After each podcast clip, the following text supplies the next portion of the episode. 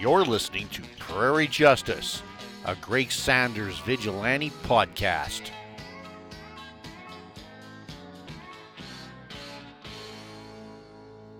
Well, howdy, and welcome back to Prairie Justice, the Greg Saunders Vigilante podcast. And for once, I did not blow that n- title in my first take.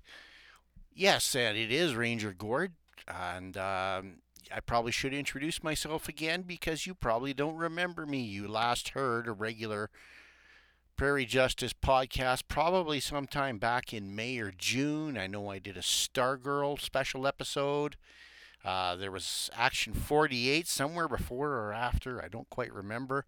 And then we had the Omnibus Seven Soldiers of Victory, uh, which occurred in nine parts, or seven parts rather. And it apparently took me all summer to get out. Uh, and it has been a summer um, in the fresh hell that is the province of Alberta under the Kenney government and the fourth wave of COVID.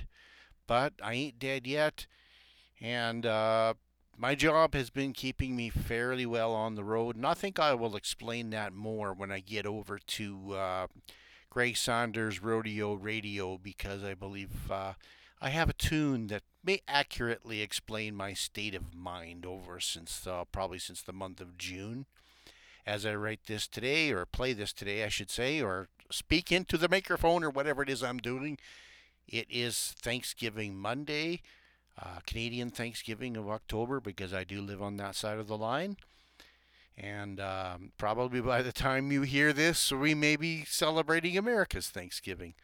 But at any rate, um, we've got a sh- Action 49 queued up for you today. And then uh, after the uh, after the, the drama and after the song, we will uh, read your cards and letters, and then I'll let you on your way. So thank you much very much, ladies and gentlemen. Uh, as far as I don't have a lot of vigilante news, um, other than the uh, Stargirl special has been really well received, and I, I'm uh, I'm really glad to see that, and I hope DC sees that maybe that there is a market for some of these Golden Age characters after all, without having to darken them all up like they usually do. And so we'll see how it comes out of that. Uh, speaking of Stargirl, the uh, season two is back on the air. Uh, much more JSA oriented this year. Um, we've been seeing a little bit less of the uh, of the Infinity Inc. characters that uh, populated the first episode, and um, very little of the Seven Soldiers of Victory. Back now, here's Thursday Ranger Gord uh, about to correct Monday Ranger Gord. I was about to say that we hadn't seen anything of the Seven Soldiers of Victory this season. Fortunately, I didn't finish this post and uh, and post it because I would have found out that on Tuesday night, in episode 12 of Stargirl, we did see um, a flashback to Sylvester Pemberton and Pat Dugan in the JSA headquarters in Civic City, which, by the way, is a comics correct thing.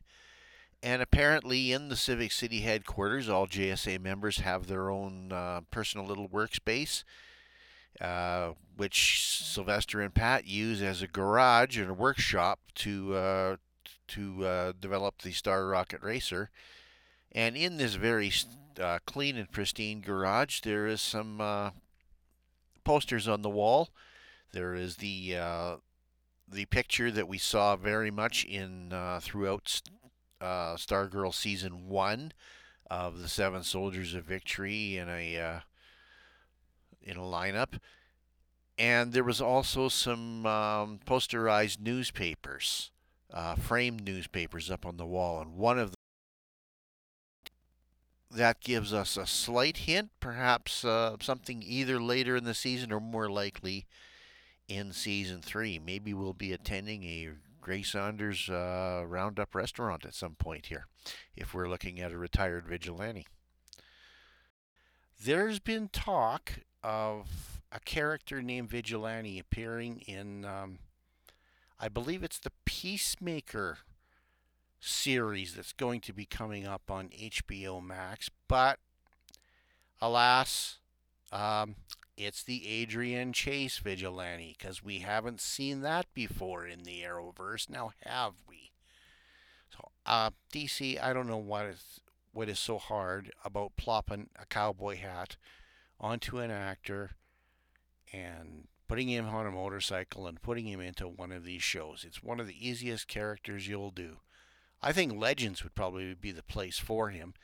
And in fact, um, the Legends verse had an Old West episode where they had a character that very well could have been uh, Greg Saunders. He was a uh, basically sort of a traveling uh, Western minstrel that came up in with, uh, I guess, pithy songs every now and then through the drama.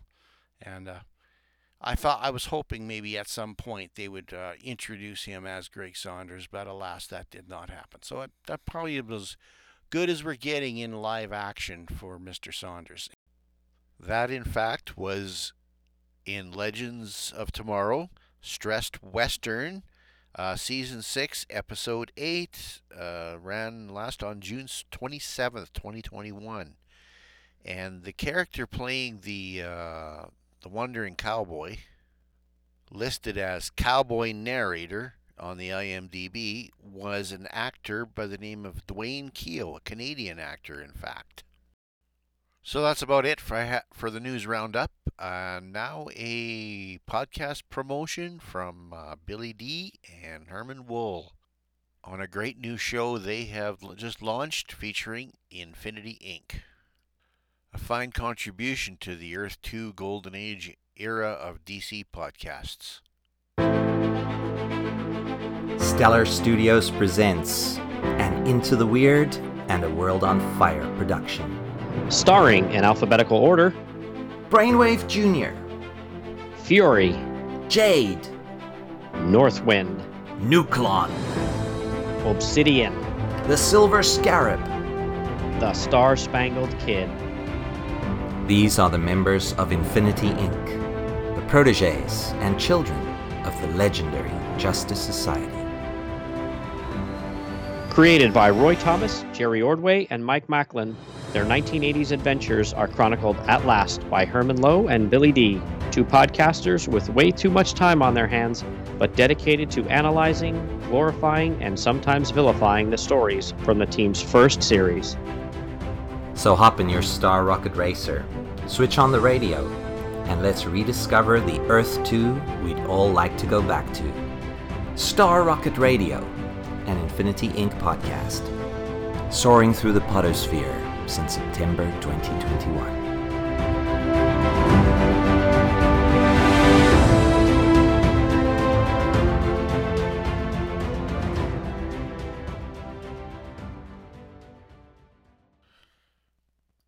Hi, welcome back. And today we're going to discuss the Vigilante story from Action Comics 49 and our indicia information from compliments of Mike's Amazing World of DC Comics. Uh, Action Comics 49, uh, published by Detective Comics, 480 Lexington Avenue, New York, New York. Our cover date is June 1942, but the date I usually like to be concerned with is our on sale date, April 17th, 1942. So our story happens in and around that point in time. Uh, Action Comics is a monthly comic at this point in time. For one thin dime, one thin American dime, you get 64 pages, and your editor is Frederick Whitney Ellsworth. Uh, the title of our pages, or our story rather, is The Rainbow Man. We've seen The Rainbow Man before, earlier.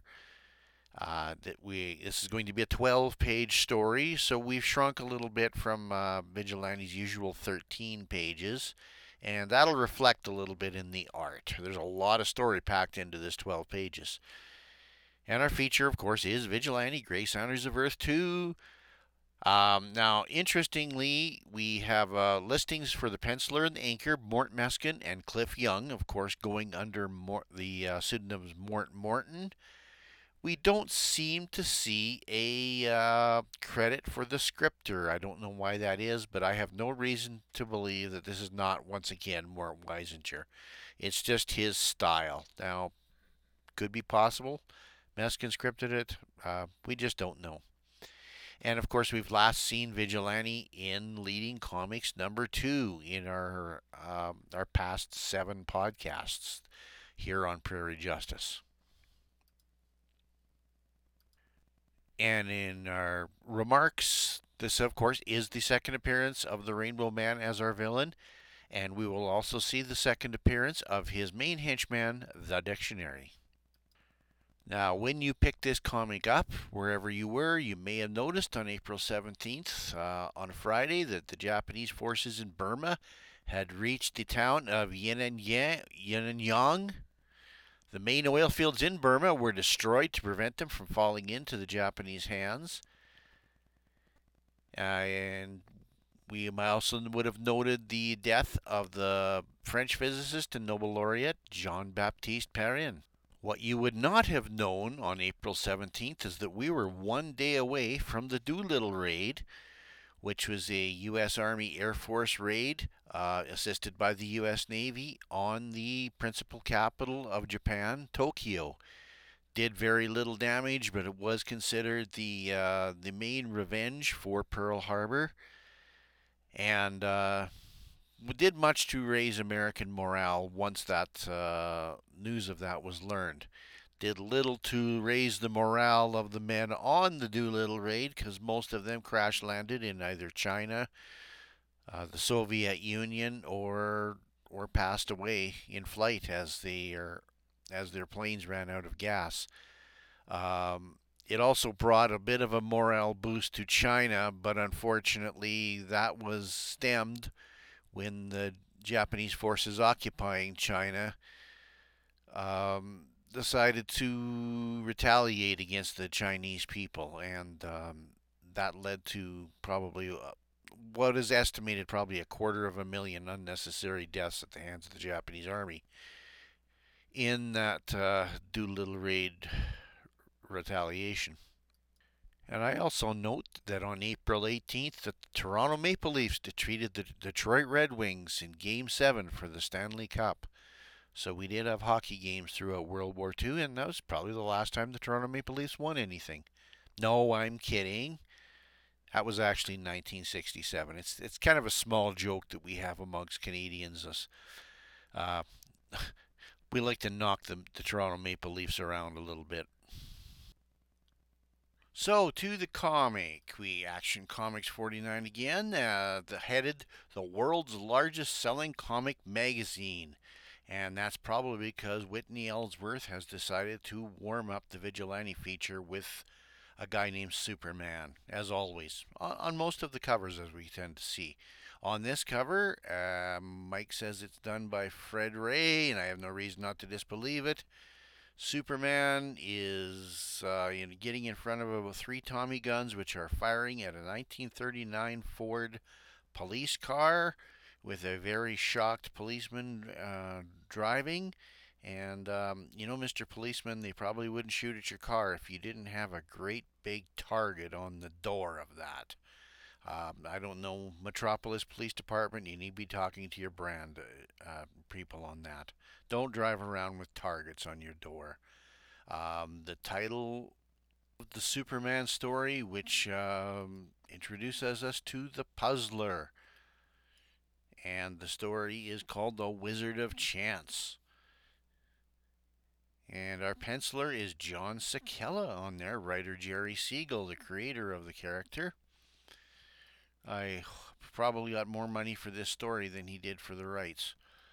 And one thing I seem to notice is that our supporting cast in Superman seems to be solidified. Of course, Lois Lane has been there from the start, but we also have Perry White and Jimmy Olsen, who were characters that migrated over from the radio show. So, no more George Taylor here in this continuity. We have the usual Henry Boltinoff one page gag cartoons. Uh, we get past vigilante story, and we meet the three aces once again, who are no longer just uh, sort of civilian pilots. They are flying for the U.S. Army Air Force, at least appears by the uh, by the planes. So, if we ever did an all-star squadron again, I hope that they work the three aces into it somehow because this you have some people actually in combat zones. We have Mr. America and Fat Fat Man, uh, by Bernard Bailey, and they're fighting the Queen Bee. Uh, we have text pieces by Safeguard by John Hilton, Congo Bill, who in a wartime story that will be pretty much contemporary at their point in time. He's helping a uh, strategic line feeding the embattled forces of Chiang Kai shek up the Burma Road.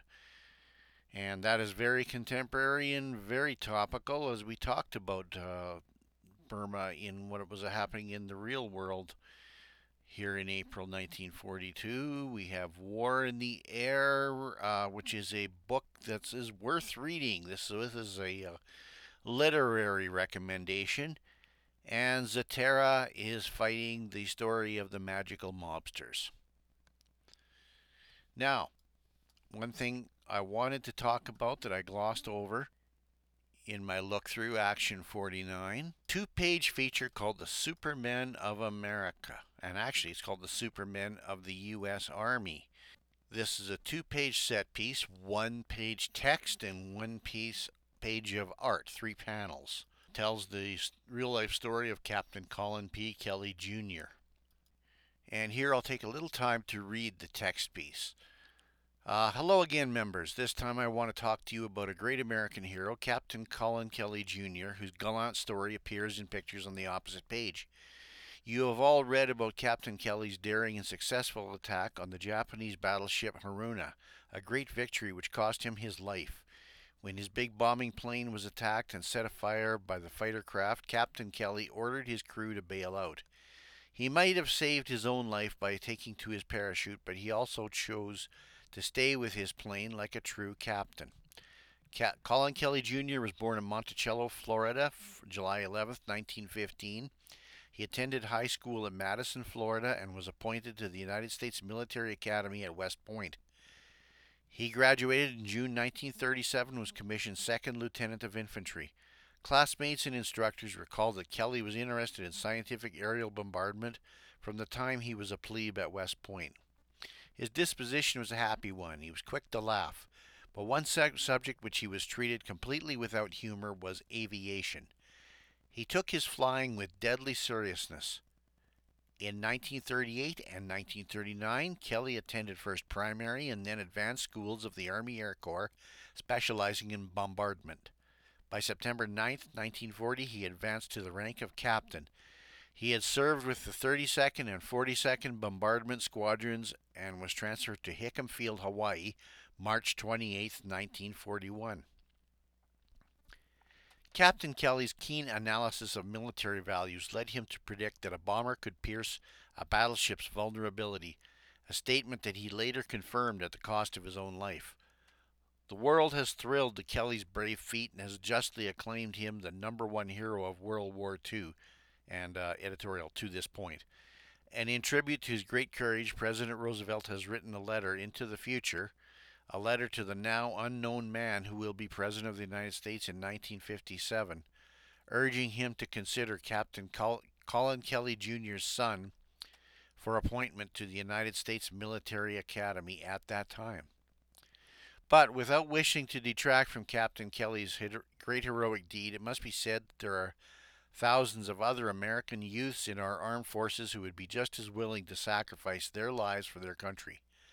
For America's freedom has been built on so many instances of self sacrifice the men who died at Lexington and Concord, the soldiers who perished at Bunker Hill, Bull Run, the American Expeditionary Forces who were killed in action in the Argonne, they have not died in vain. And Captain, uh, sorry, and Colin Kelly has not died in vain. His spirit lives on in every American youth. It is that unconquerable spirit, that inherent love for freedom that will make us never forget to remember Pearl Harbor. And this story is signed by a young cub reporter named Sincerely Clark Kent. So it's good to know that Clark uh, was also doing some journalism as well, and that's a, a rousing piece of patriotic, um, sort of on the slight edge of propagandic, that at least would be uh, put out to American youth through the pages of Action Comics here. So now on to our Action 49 drama as Vigilante and Stuff once again encounter the colorful world of the Rainbow Man. Vigilante by Mort Morton. Our vivaciously vivid splash page opens to reveal a artist's palette board. Around the palette board are squeezed out several squibs of colored paint, all in the face of our villain, the Rainbow Man. And in the center of that palette is the miniaturized vigilante, struggling to twirl his lariat in defense against a large and monstrous artist attacking him with a paintbrush and a glob of red paint. So, once again, crime's rebel artist, the Rainbow Man, camouflages his crimes in color with the vivid hues of the spectrum. Brilliant yellow, lurid scarlet, and sinister black form a palette of plunder for this pirate painter as he executes the most colorful coups of his career. But before the rainbow comes the storm, in the persons of the vigilante and stuff, as they stalk the Rainbow Man. Ironic indeed is the occupation of crime's color artist as he serves out his sentence in the state penitentiary by painting. How did the warden like the picture I painted for him, Morgan? Swell, Rainbow Man. He even gave his okay for you to paint a mural in the hospital. You can start as soon as you finish painting these searchlights. Later in the day, the Color King's henchmen get together. What's the white dictionary? Yeah, how's the boss's plan working out? Exceedingly well, brethren. We are to put into execution the stratagem previously formulated. In other words, get going. A short time later, take this, you dirty rat. Why, you fool, you'll pay for this. See what I mean? While in another part of the yard, Here's a taste of something for you. Ah! full of all that, you must be going stir crazy. Finally, Dictionary carries out his part of the plan. It grieves me to do this, but oops, missed. I didn't think you were dumb enough to try what your pals tried, Dictionary. Oh! Now you can keep them company in the hospital, where my pals sent him. As Dictionary is carted to the hospital, those chums of yours are getting dumber every day. You were smart, Rainbow Man, to behave yourself so the warden would give you favors. Just how smart I am, the warden shall know tonight when I paint the mural in the hospital. A mural of escape. that night, under guard, the Rainbow Man begins his mural in the prison hospital. Your pals weren't so smart, were they? While they're lying in there with their heads aching, you're allowed to paint. No, they weren't smart at all. And neither are you. What's going on out here? Paint is going on. You glup.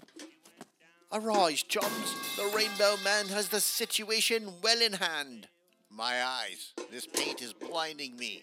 Hurry, cover yourselves with this black paint. You'll be as invisible as the night itself. Wait for me, fellas. Get a horse. Boss, how about the searchlights? When they go on, all this black paint will have been to no avail.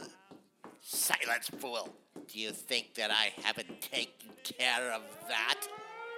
At that moment, the shrill blast of the prison siren is sounded. The Rainbow Man's gang is making a break for it. Get the searchlights turned on.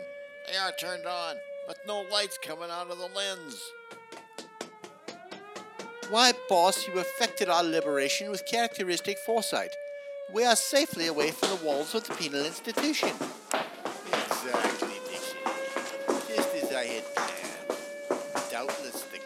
Have learned that the searchlights didn't shine because the lenses were covered with black paint. But their wisdom comes too late. yes, the color black has served us well. And there are more colors I shall select to wreak vengeance on the vigilante. In fact, our first act will be to lure him to us. Then I shall toy with him like a cat with a mouse before I end his life. The next day, screaming headlines herald the startling news. Rock Street, Rainbow Man escapes. Color King uses paint to free himself and gang.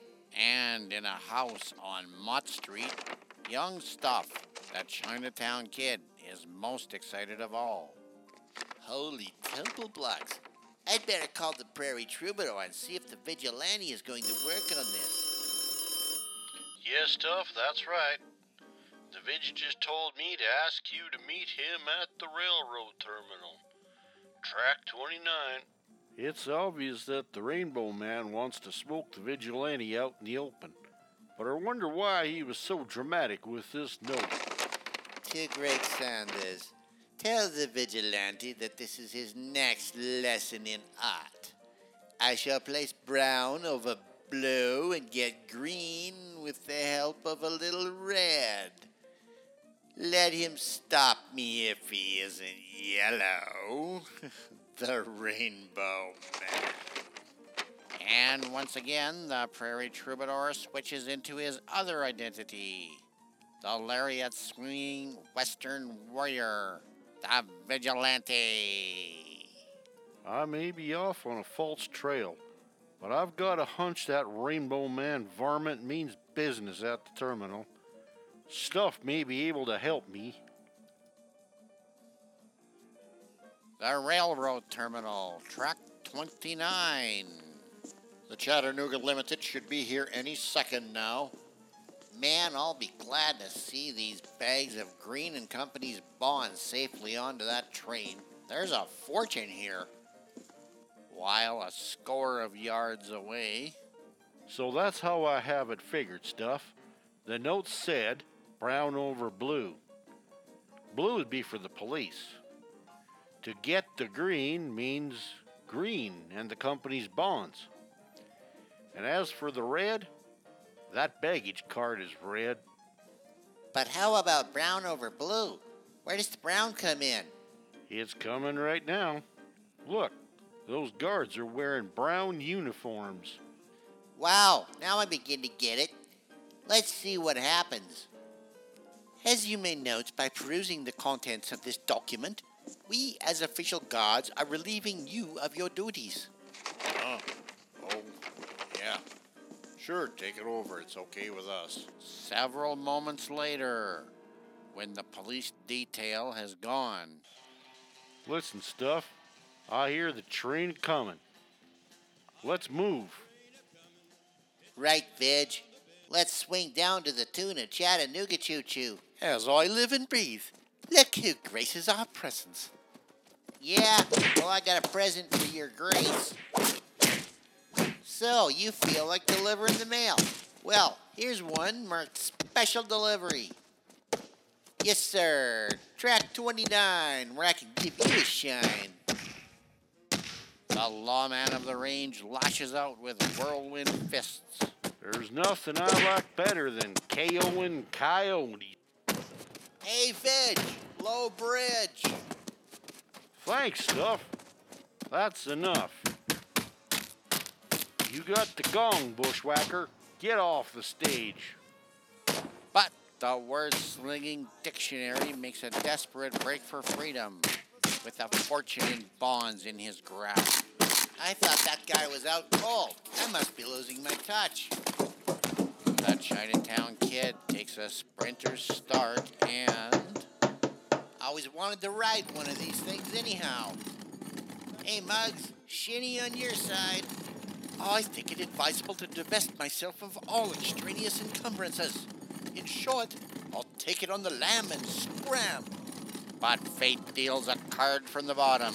A heavy bond sack sweeps stuff off balance, pinning him to the cart as it swerves towards the oncoming locomotive. Thunder and Bison. The kid's headed straight for the engine. But a split second later, the lightning leap of the lawman's lariat. And as the locomotive thunders by, the hempen hoop noses of death. Whew! This news is good news. Stuff. Stuff. Are you okay, kid? I'm okay now, Vig. Thanks for the rope art, but gosh, those rats got away. We'll get 'em double for this, pal. And I know where they are, too. Here, take a look at this note they dropped for us. Dear Vigilante, I shall be pleased to give you your next lesson in your art education if you will call at my studio where all colors are blended. Yours truly, the Rainbow Man. Maybe I'm colorblind, but I don't get it. When you blend all colors, you get white. So I figure they're holding up at the white building. Let's get going. For goodness sake, I told you we was on the wrong train. We're in Texas. Meanwhile, at the rendezvous of the King of Color, we are delighted to report that we have procured the bonds. Yeah, and we left the note for the vigilante like you told us to. Ah, then. He should be here within the hour. And when he arrives, we shall have a warm welcome ready for him. Eh, boys? Suddenly, the vigilante! In person. And with a supporting cast of one.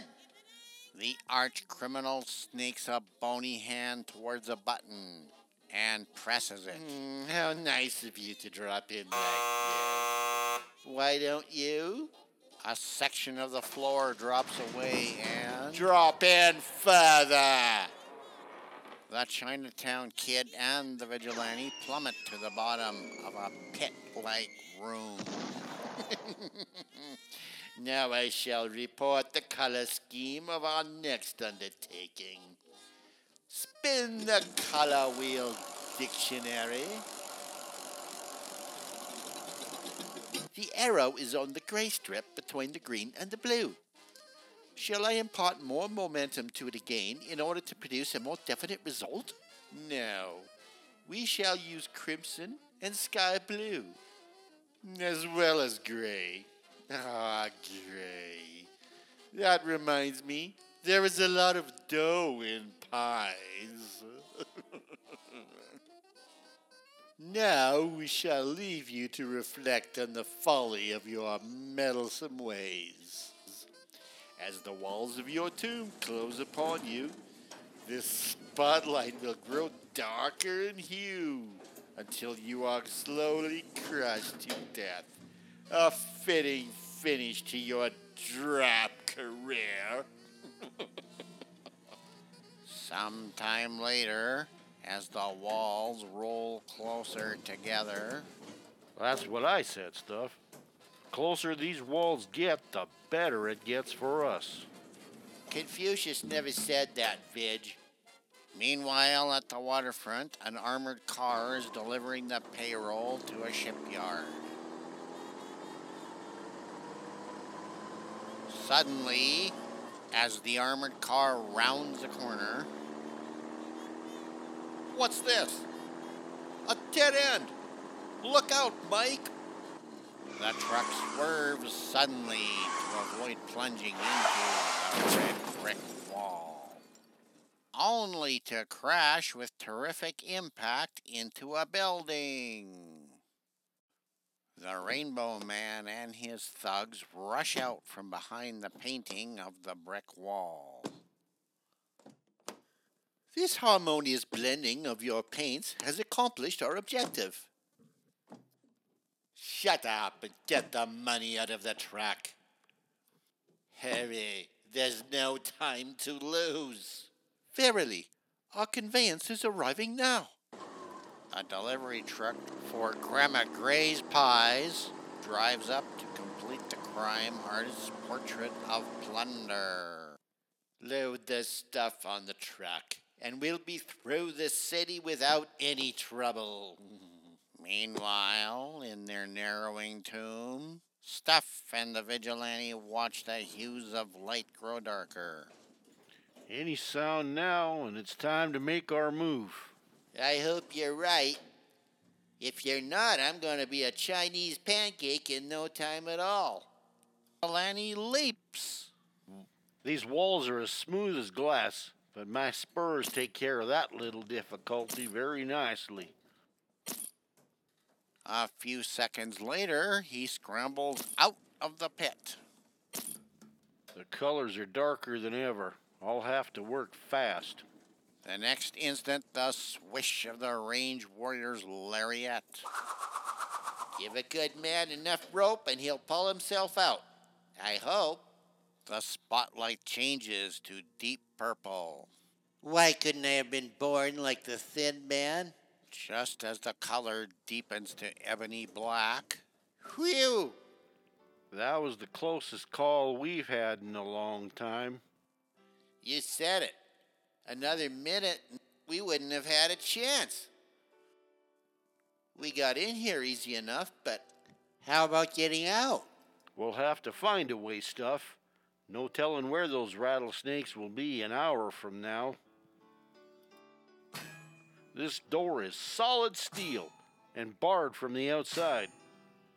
Take a look out the window. Yeah, maybe there's a chance that way. Hey, Vidge, come here, quick. Look down on the street there. It's a Grandma's Gray Pies truck. By gosh, do you think? Sure. Remember what they said about using gray? And that there's a lot of dough in pies. Hey, boss. Look, they got out somehow. With a certainty, they have effected their release. I suggest that we dispatch ourselves from this locality with great haste. Vidge, they've seen us. They're getting away. We've got to stop them. But how? Hey, look at that flag. That gives me an idea. A few seconds later, Vidge shinnies out the narrow stone ledge to the flagpole, 30 feet in the air. Even the Grand Canyon didn't look any higher than this. As the truck pulls out from the curb, waiting for its turn to edge into the traffic stream, the vigilante slips on the narrow ledge. Whoa! But a lightning move by the Chinatown kid. Gotcha! A split second later, an object hurtles down toward the earth. We shall deal with the vigilante later. For now, we have accomplished our first goal wealth. Yeah, this is so easy, it's funny. What was that? I don't know. So what?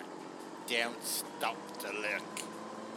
As long as the cops don't stop us, we're safe. But as if to tempt fate, two policemen do notice. We'll readers never cease? Will you look at that? A pie wagon flying the flag? Hey, wait, they can't do that. It's against the law to fly our country's flag upside down. Come on. In a few moments, police converge on the criminals from all directions. The police stop the truck, and the thugs come tumbling out. Well, if it ain't the artist of the crime with his playmates. This is outrageous. I'm positively mortified. I shall report this to my congressman. In 15 or 20 years, I suppose. A few minutes later. Get in there, you guys. Let's have a look at your layout. Hey, Sergeant, look, it's the vigilante. Suddenly, the Color King makes a break. I'll get you, vigilante, if it's the last thing I do.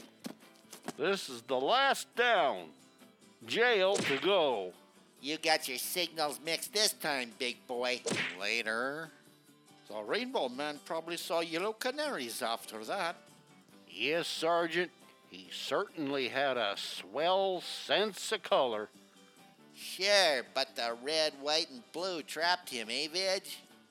The vigilante pits Western wits and weapons against big town gunmen next month when he meets the man who came back. The end.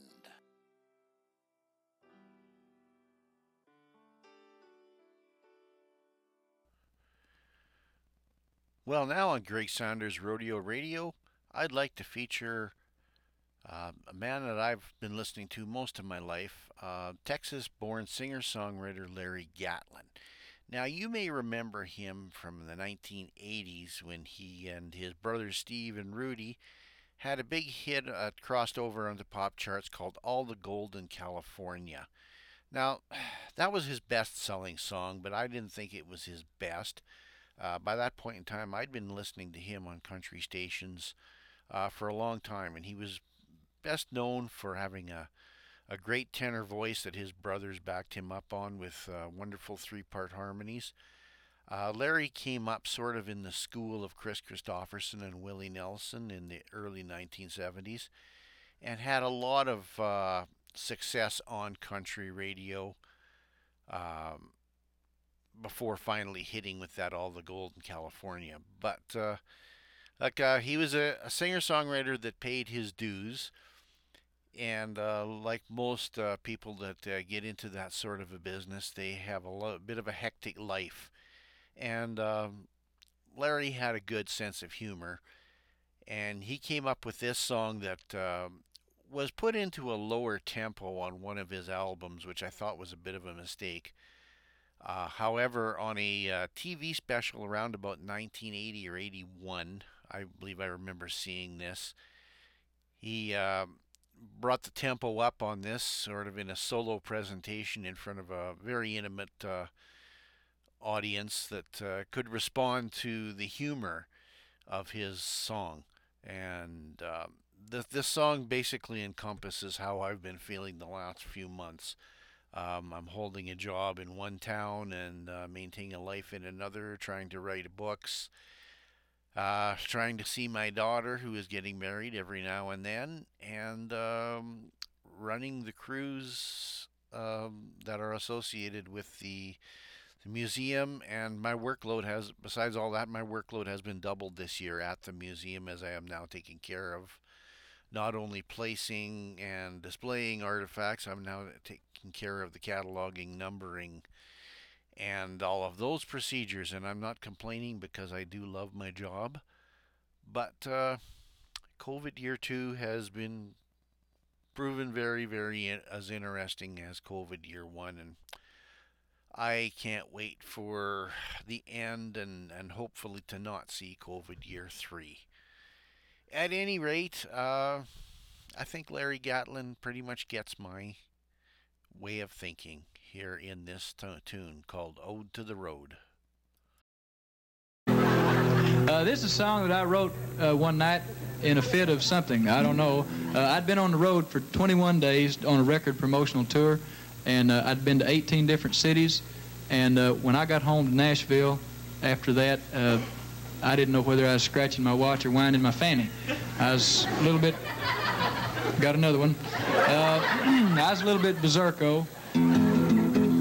So I sat around in a fit of depression, I guess, and wrote this song trying to get my poo-poo back in perspective. It's called Ode to the Road, and it's very clever, and you're going to have to listen real good because I wrote it awful well. Sang the heck out of it now. I'm afraid I'm just a figment of my own imagination. Cause only someone just like me could ever dream me up. Usually gets a chuckle. Thank you, man. Thank you. Again. Only someone just like me could ever dream me up. Courtesy laughter. Thank you. I'm 14 karat cuckoo, living color animation. A cross between the silver chalice and the Dixie cup. That's better. Mr. Serling, I believe that I'm sterling example of the twilight zone you used to rave about. I've been a picking and a grinning 30 days without a day off.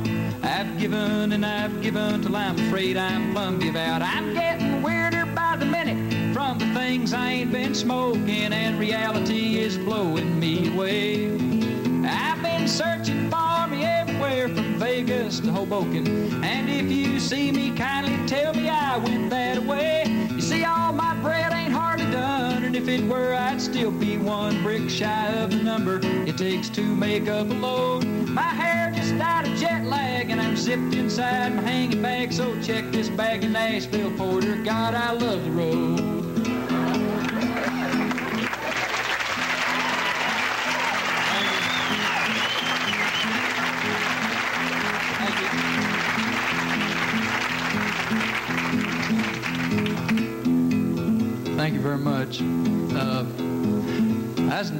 One night. This didn't have anything to do with the song, but y'all are giggling, so I thought I'd throw it in. I was in Dallas, Texas with Roger Miller. I don't know whether that's for Roger or Dallas. It's Dallas. What do you got against Roger? No, we think we were in Dallas. Uh, we ain't real sure. Uh, we're so high we've gone duck hunting with a rake.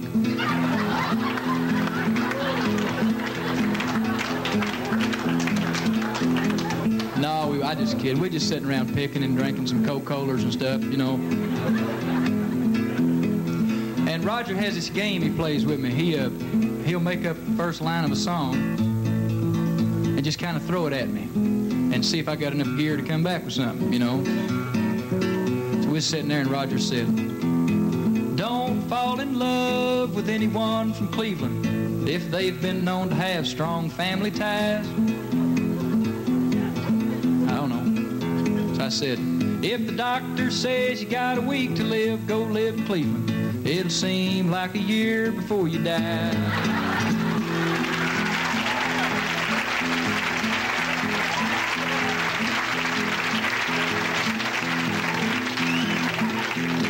Y'all been to Cleveland?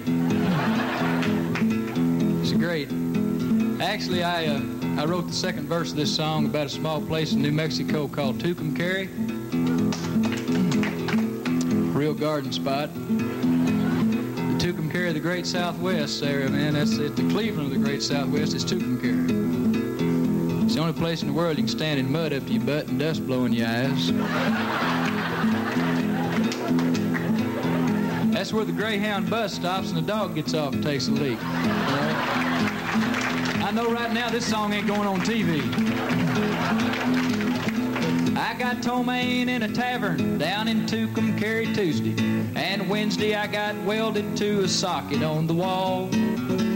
Plugging in my amplifier, the whole darn thing caught on fire. Living better electrically ain't where it's at after all. I'm getting weirder by the minute from the things I ain't been smoking, and reality is blowing me away. I've been searching for me everywhere from Vegas to Hoboken. If you see me, kindly tell me I went that way. You see, all my bread ain't hardly done. If it were, I'd still be one brick shy of the number it takes to make up a load. My hair just died of jet lag, and I'm zipped inside my hanging bag. So check this bag to Nashville, Porter. God, I love the road. Oh, check this bag to Nashville, Porter. Wagner quit the road.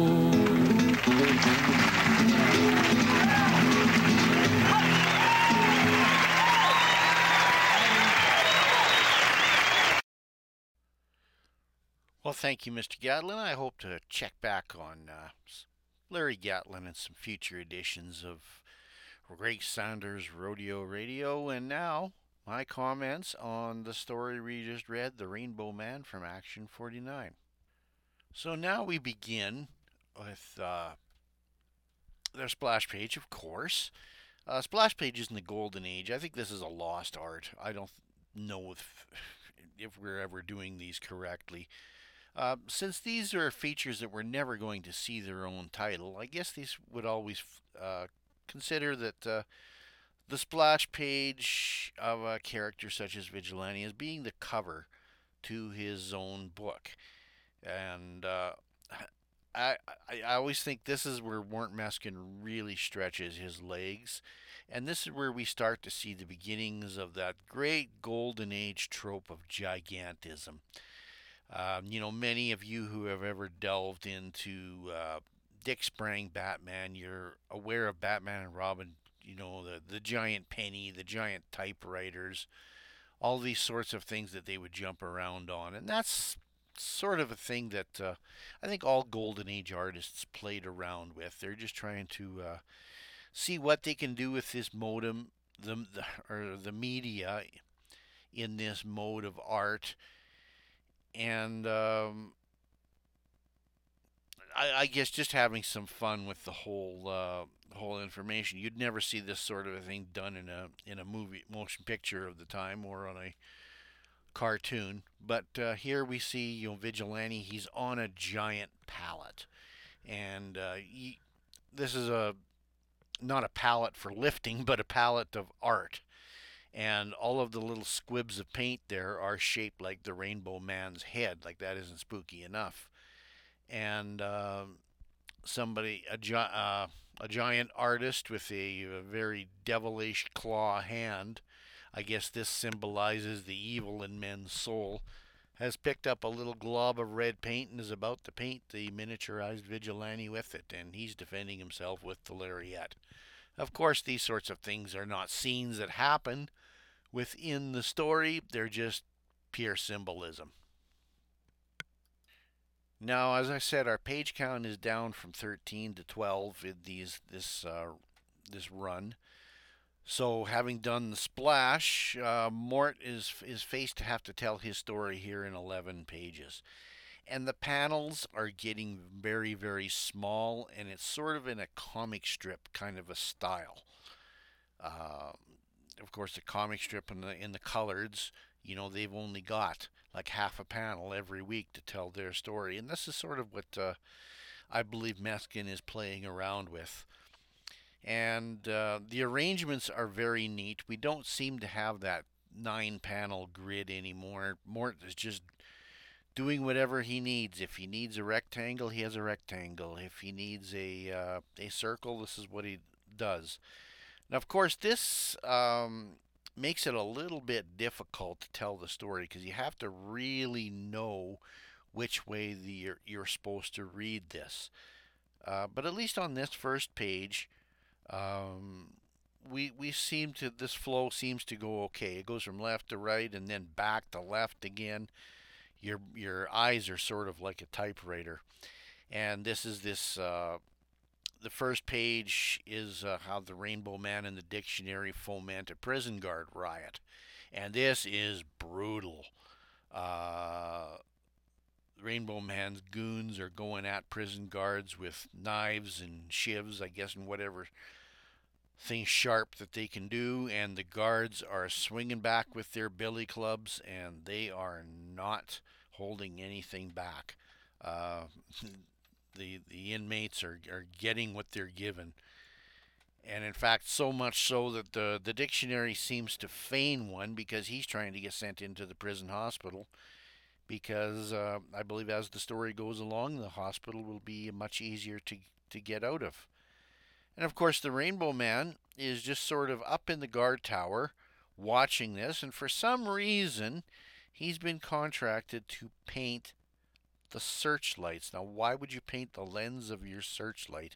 I don't know, but he's painting it black. You'd think somebody would notice that. But of course, because he's been on good behavior, he's been asked to uh, spruce up the prison hospital walls with a little bit of a mural and um, with every all the other guards sort of uh, distracted by what's going on with the the dictionary and the and the other cons, uh, he takes it upon himself to attack them with buckets of paint. Uh, you put a, a large, you know, two gallon bucket of paint down over someone's head, and they're going to be in a bit of trouble. They're not only going to see, but that paint is going to be toxic. You have to remember, this is also the days of lead paint. So, Rainbow Man, you have committed some long term felonies here to this, these guards. Hopefully, their union will know about it. And uh, in this sort of uh, comic book trope of uh, this sort of reminds me of Foghorn Leghorn painting himself with invisible ink. Well, he's painted the uh, his own guards or his own crooks and himself with black paint as they run out into the night and somehow get beyond the uh, the prison walls. Doesn't really say how he's gotten out of the prison walls. I assume he's gotten hold of some keys somehow. And we get one of my great famous 1940s trope. Um, this looks like a uh, a young Jack Kirby or one of the Newsboy Legion, um, giving us a little bit of exposition that the Rainbow Man has uh, has broken prison. This attracts the attention of Stuff, and Stuff phones Greg Saunders. Greg Saunders goes, "Yep, I'll tell the vigilante." Ah, comics. Because comics stuff still has not tumbled to the fact that his favorite cowboy singer is his crime fighting partner. Oh, the miracles of what a red bandana over your face can do.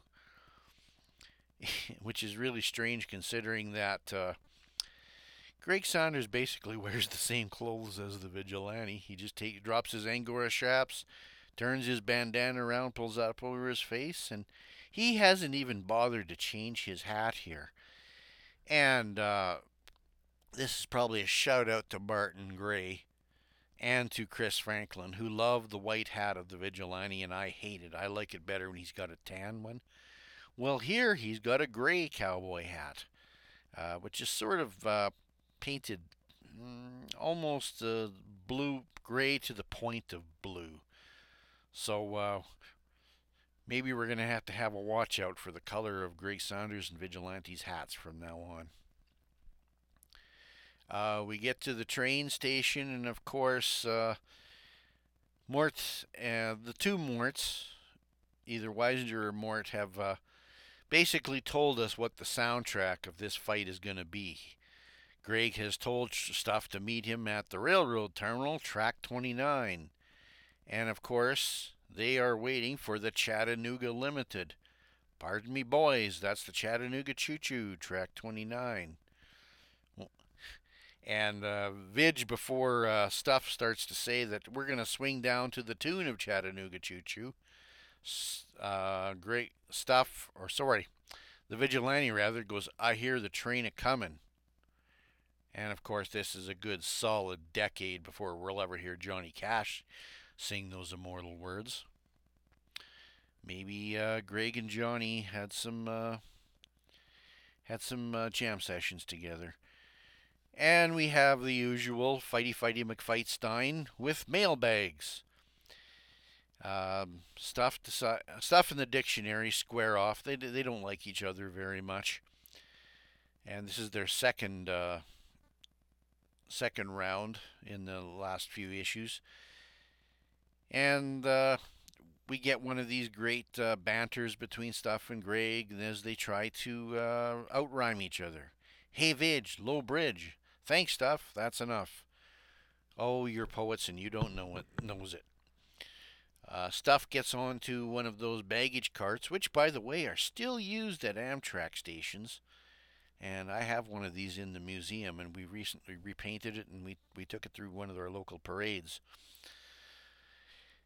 And uh, of course, track 29 may prove to be Stuff's Waterloo as the the baggage cart gets away from him and it's headed for an oncoming train as it pulls into the station.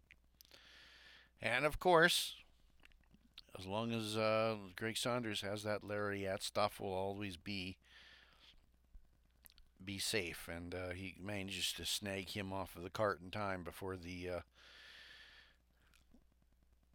before the Chattanooga Limited smashes the uh, the baggage cart into pieces.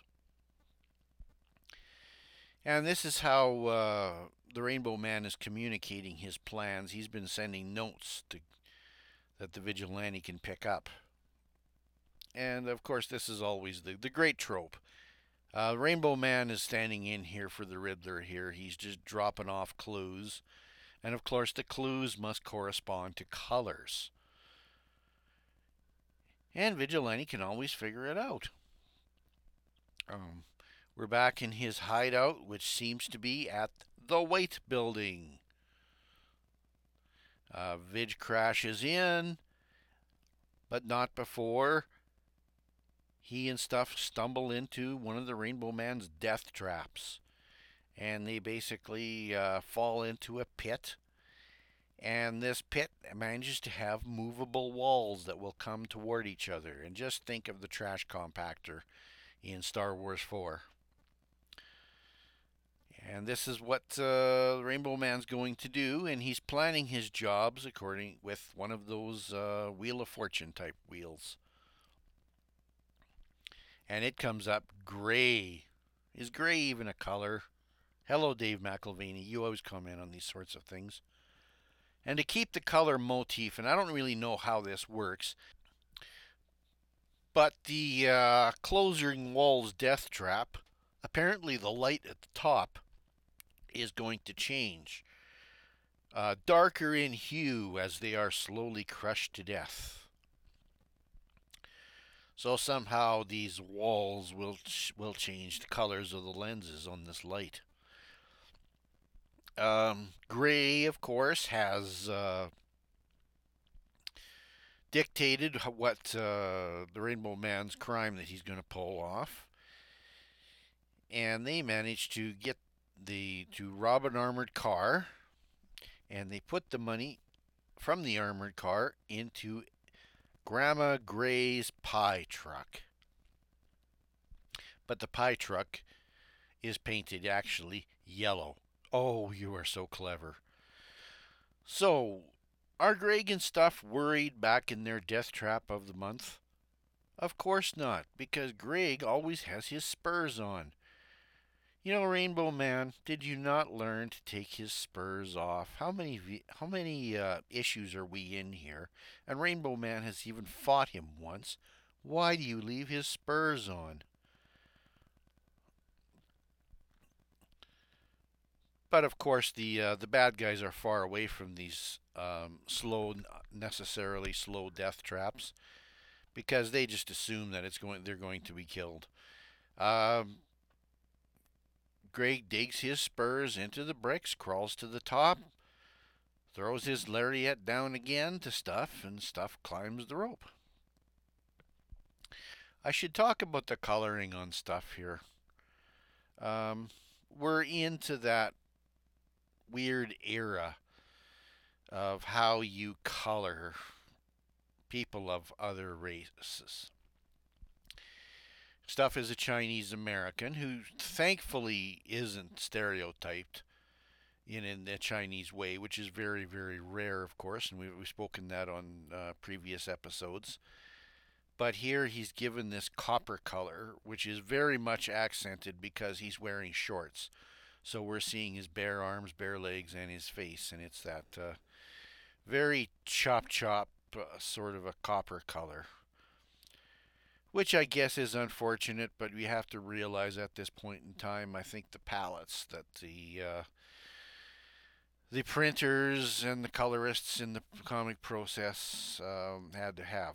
We're we're just happy that stuff is never characterized the way his uh, fellow Chinese American wing is in the Seven Soldiers of Victory or Crimson Avenger stories. Um, well, as it happens, when Vidge and stuff get out of their, their death trap and they go to the top floor of the building, well, Grandma Gray's Pies, the truck that the Rainbow Man appropriated to haul the loot from the armored car, just happens to be speeding by the building where the Rainbow Man's hideout is. So obviously he's he's come back and didn't probably think that Vidge and stuff would still be there. So how are they going to deal with this from the third floor? Well, Stuff sees a flagpole. And in comics, flagpoles are always horizontally jutting out from buildings. Well, uh, Vidge manages to shinny out here there on a ledge, grab one of these flagpoles with the American flag on it, and he uses it like a spear and puts it into the roof of the Grandma Gray's pie trucks. Well, what is that going to do? Well, the flag is upside down. Just think about it. We're in April 1942. The Doolittle raid is happening tomorrow, four months out from Pearl Harbor. What's the worst thing you could do to an American flag in New York City at this point in time when we're in war fervor? Display it upside down? Well, this catches the attention of the police. Apparently, the armored car and the speeding pie van hasn't caught their attention, but that upside down flag has and we get not one but two carloads of police that pull over the van because it's against the law to fly our country's flag upside down. Come on. I think I'll talk about more that, that more at the end about flag protocol. Well, this certainly gets the ire up of New York's finest. And just about at this point in time, Vigilante has caught up, gotten down to the level uh, and uh, it's important to note that it's the police that have apprehended the Rainbow Man and the gang. Um, now, Rainbow Man's taking a making a bolt for it, even though he's got four sets of guns pulled on him. He pulls his own gun, but Vidge has come in and uh, basically knocks the monocle and the smile right off of Rainbow Man's face with one punch. One punch! and stuff gets uh, a bit of a tackle in on him too. So that's the end of the story. Now, flag protocol. Ah, uh, this is something that has driven me nuts this past uh, year. We, if if you if you're uh, listening to this from the United States or from other other parts of the earth, you may or may not have heard that uh, we've had a bit of a, uh, a, political wrangle here in Canada, as we have. We're we're in a, a very unfortunate election campaign, and amid that, uh, we had the discovery of 200 bodies in Kamloops, BC, that belonged to Indigenous children who were part of the Canadian government's century-long program of educating Indigenous children in something called residential schools. And that uh, program did not go well. We've always we've known about this for a very long time, but many of the bodies, because of how you know these schools were kept or kept badly, um, these bodies were not known. Over time, ground penetrating radar over the summer has produced almost 6,000 bodies of the probably estimated 10 to 20,000 children that died in this Indian residential school program over a century. Uh, this popped up in June of 2021 this year, just before our national holiday, Canada Day. And uh, let's just say a lot of municipalities decided that this probably wasn't the day to act very proud of Canada. And so a lot of uh, flags went down in protocol at half mast. And if, as usual, when this sort of thing happens, we get cries of cancel culture and are we ashamed of Canada? And of course, you can see the political lines start to dive up. That uh, some people thought that the flag should have been up to the top of the pole on Canada Day, and I personally uh, went through so much anguish with management and other people on this. I just decided no flags at all were going up on that day. And uh, I had one other pole on the museum grounds that isn't really seen from the street level that I put that at uh, at half mast. And even at that, I, I was taken to task. Uh, so eventually, we did put the poles up on September 30th of this year, um, just within a few weeks of this recording.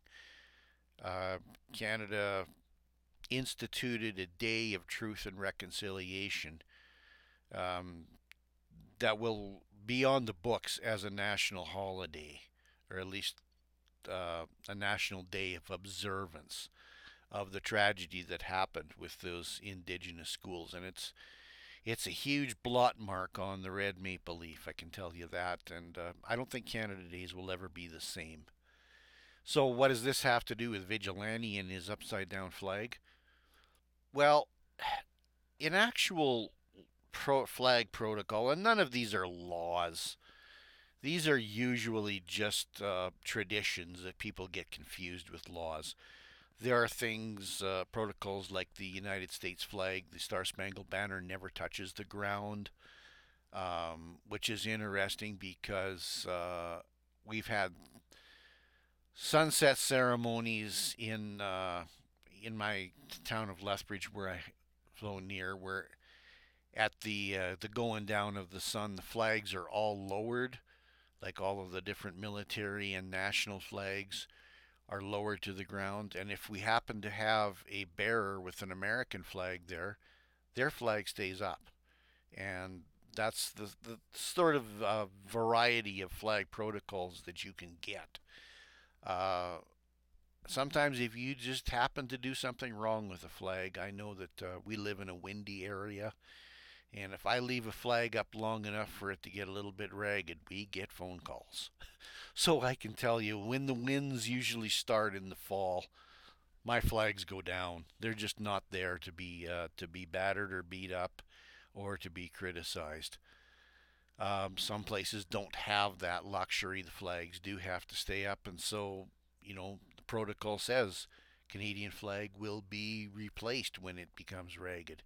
And I would imagine that's the same in many countries and many municipalities. A flag upside down in nautical law is usually a signal going back to the 1800s that your flag, your ship, is in distress. So that if another ship came along, didn't have communications with it, they would say, "Oh well, there, you've got you've got trouble," and somebody will come to the rescue. And I think that's probably what the police are in this vigilante tale are acting on. Although, like I said, we're in a patriotic war, war fervor here in the spring of 1942, and uh, a flag upside down will cause attention, will cause attention of other ways. It may be that at that point in time, perhaps in the city of New York, maybe that was a local ordinance. Do not display a flag upside down. Um, sometimes you will see things during political campaigns and times of stress where flags will be put upside down as uh, people consider that their country's in distress just because they don't happen to like who's in office and who's leading in charge. Um, I tend to think that's a uh, a misuse of the flag for political purposes and that would probably get my dander up. I've I've seen that done a lot, especially on Facebook. You see it. Um, I don't like who's the president right now, so I'm going to put the flag upside down, and somebody else will say, "What do you keep doing? Put that flag back up." So I I tend to think that this uh, this bit with the flag being upside down was a little play on that fervor. Flag protocols are controversial, and um, I'm pretty sure I'll probably get some letters on what I have just said about flags. Because I think if you want to have an argument between two people, just display a flag differently. But uh, for a final word on uh, Meskin's style in this story, uh, this strange thing that they have done with uh, shrinking the panels here on a regular size story. Now, it's very interesting storytelling technique, and yeah, you can see it show a lot of action. But uh, my concern is Mort really seems very, very constrained within his own panel grid system. And uh, it would be nice that uh, if he could just be given a, a better page count, more pages, even one or two extras so that he could expand this story. You know, you you talk about the we we talked today about compressed storylines and decompressed storylines. Well, the art is compressed in this, and the story is compressed within the art further. So it would just be nice if we could just, you know, be given that extra page back open to to crack things up a little bit better. And don't be sh- uh, fooled. There's a lot of things going on here in this story. Um, I just feel that uh, Mort was a bit constrained here and there, and it could be that perhaps that Weisinger had uh, done these scripts ahead of time and didn't realize that he was going to be losing page count, and it was just up to Meskin to have to uh, to deal with it. Prairie Justice, a Greg Saunders vigilante podcast. Sorry, I just love saying that. Thank you, Shag. I love that you love saying that. And thank you to all the many who have followed uh, the Prairie Justice Twitter feed, uh, Prairie Justice, a Greg Saunders Vigilante podcast, uh, the handle at Tolton Gord, and also the many on Facebook as well and that is a Facebook feed uh, going by the same name. And um, I'm really bad at uh, naming all of my Twitter followers. Uh, sorry, this is not the JLI International podcast. I'm not going to name the two to three hundred odd followers here all in a row. Perhaps I'll do that uh, on some catch-up episodes sometime in the future. But right now, uh, my voice is cracking and I'm having a little bit of a hard time. I'm not going to read out a, a 200 name list. You know who you are. Thank you very much for following, and thank you very much for your interest in this podcast and your interest in um, all things vigilante. I would be remiss if I did not mention the intrepid Dave McElvaney because uh, at least once every two weeks. I could probably set my clock on it. I go to my mailbox and find out that Canada Post has indeed still accepted mail from the United States, and and soon I guess we'll be they'll be accepting visitors as well. Sounds like the border may be opening. Uh, despite uh, the province of Alberta's inability to also contain COVID. But at any rate, thank you very much, Dave, for the many postcards that uh, that you've been sending. Uh, the latest one I got was a quote from C.S. Lewis: "A children's story that can only be enjoyed by children is not a good children's story in the slightest." And isn't that the whole reason that we all still read 80 year old comics, 50 year old comics? Like, talk about feeling old. Um, I think uh, I have been probably be reading comics since 1968, and I do not want to do the math on that. Speaking of Dave, he has emailed uh, uh, regularly through, I believe, every episode we've done so far. And this one is a little bit different. He's emailed one um, letter for seven episodes, and I shall explain. Greetings, Ranger Gord. I wanted to wait until I listened to all seven parts of this mini series of episodes to get an interview before writing in. As always, these were fun to listen to. The format of the comic reminded very, very much of old JSA adventures and many of the early adventures of the JLA, in which the team would receive a challenge from some villain requiring them to split up to attend to threats in various locations. Each hero or sometimes sub team would be then be spotlighted in individual chapters of the story, dealing with their part and with the team coming together at the end to take care of the villain and set them off on their adventures. Often this involves some information or objects that gave each hero a piece of the puzzle. So all they needed to get together to piece them together, either literally or figuratively, is a really good story formula for a super team comic, and I always enjoyed this kind of story, especially when I was, I was a boy. Yes, um, to interrupt Dave, um, so did I. And I also can remember a point when, even at Marvel, when they liked to pretend they were too cool for the school, even the Avengers and the Defenders were often breaking off into sub teams. And this is a Gardner Fox trope um, that uh, in JLA in the late 60s, when he retired, Denny O'Neil went away from. And then when Len Wein came back to it with JLA 100, uh, introducing the Seven Soldiers, ironically, he went straight back to that uh, splitting off into sub teams. To get back to Dave, in this case, the Black Star was a good villain, sending out lesser villains to seem to do his dirty work while actually providing distraction so he could obtain the radioactive items he wanted all along. Of course, as is often the case, he was hoisted with his own petard in the end, a very satisfying resolution. As always, your voice work helped bring the story to life, particularly your Jimmy Durante and Strother Martin. And your musical choices were spot on, starting, of course, with the Magnificent Seven theme in each part, the best possible piece for the Seven Soldiers of Victory. I also enjoyed the location related music in each chapter the New Orleans jazz pieces for the Shining Knight in New Orleans, the pirate nautical pieces for the Star Spangled and Stripes' adventures at sea, the amusement pieces for Green Arrow and Speedy's adventure at Coney Island, the Minneapolis, Minnesota pieces for Crimson Avenger and Wings adventures in the Twin Cities, and the Southwestern pieces for Vigilante and Billy Gunn's adventure out west.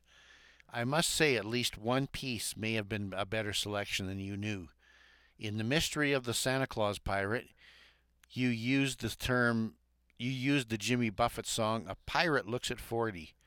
Not only does this song reference a pirate, but Jimmy Buffett himself also has a connection to the Santa Claus part of the title, since he was born on Christmas Day. And I did not know that until this point, so thank you very much, Dave. Uh, back to Dave, he says, although this is a altogether, rather, this was a wonderfully enjoyable series of episodes and I think breaking things up by chapter made good sense. It made each part more manageable than if you'd gone through the entire comic in one episode, and allowed you to focus on the individual members of the Seven Soldiers, giving them their due. Well done, sir. Live long and prosper, Dave McElvaney.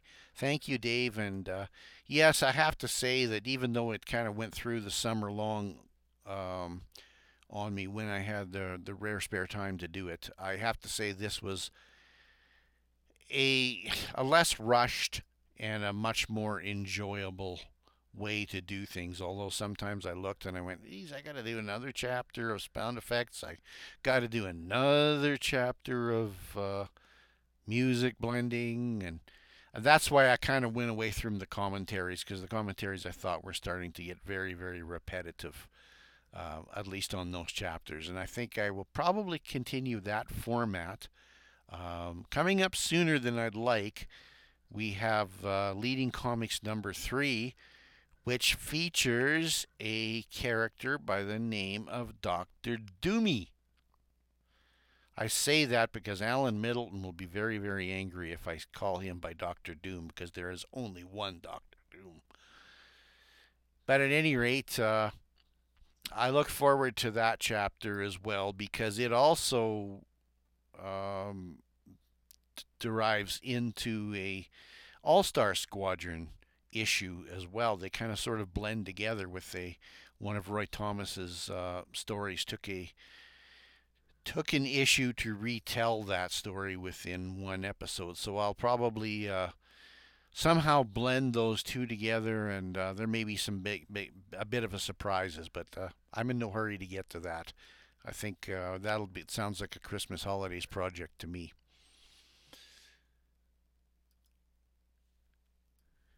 I probably should signal out a few people, uh, at least one podcast and one man, who did uh, did really help me to do uh, some of my marketing. Um, I didn't feel that I really marketed the uh, the last seven soldiers well on Twitter. I wasn't doing it in seven parts, but uh, Max Traver of the Weird Warriors podcast, and if you're not listening to Weird Warriors, um, I think it's just a a great little podcast. You may not know much or be interested in Weird War tales, but uh, I believe Max and his partner have a great rapport on this. Uh, Max brings the the uh, the comics background, and uh, his partner, whose name is is just not in my head right now. I'm sorry, but he has a military background, and he brings back in the military history and trivia to sort of back up um, these stories, and they love these stories, but uh, they are critical of them, and. Uh, I, I wasn't a big weird war tales uh, or horror t- books at all back in those days uh, of my reading, but uh, li- listening to them, I, I, I, always liked military comics, and uh, I believe this does at least give some due to people like uh, Joe Kubert and Sam Glanzman and others. Um, that kept that uh, that very very unique subgenre going through the 1970s. So that's going to do it um, episode 19 with Action 50. Wow, we're into Action Comics 50 already. Uh, will be coming up, uh, as I always say, when it comes up. So uh, keep a strain on her. Have a good Halloween. I think I'm going to get this out before Halloween. And uh, Thank you once again for listening to Prairie Justice, a Greg Saunders vigilante podcast. Sorry, I just love saying that.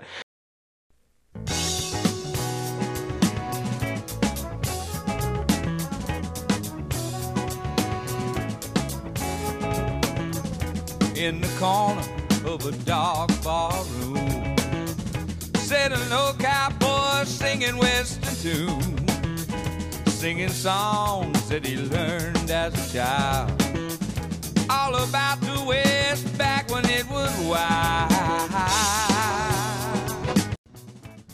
Well, so long, partners. You've been listening to Prairie Justice, the Greg Saunders Vigilante Podcast. All materials used in Prairie Justice are believed to be of fair use and remain the copyright of all copyright holders stories, images, and the character of Greg Saunders, the Vigilante, and all other characters used are the property of DC Comics and DC Entertainment. Feedback for Prairie Justice can be left on Facebook under the name Prairie Justice, the Greg Saunders Vigilante Podcast. Email can go to vigilantecast at gmail.com. Website is www dot Ranger Gord's Roundup, all one word, at wordpress.com. And we sure hope to see you all back again for another ride with the Cowboy Crusader. Vaya con Dios, compadres, eh? Cause he's the last of the same.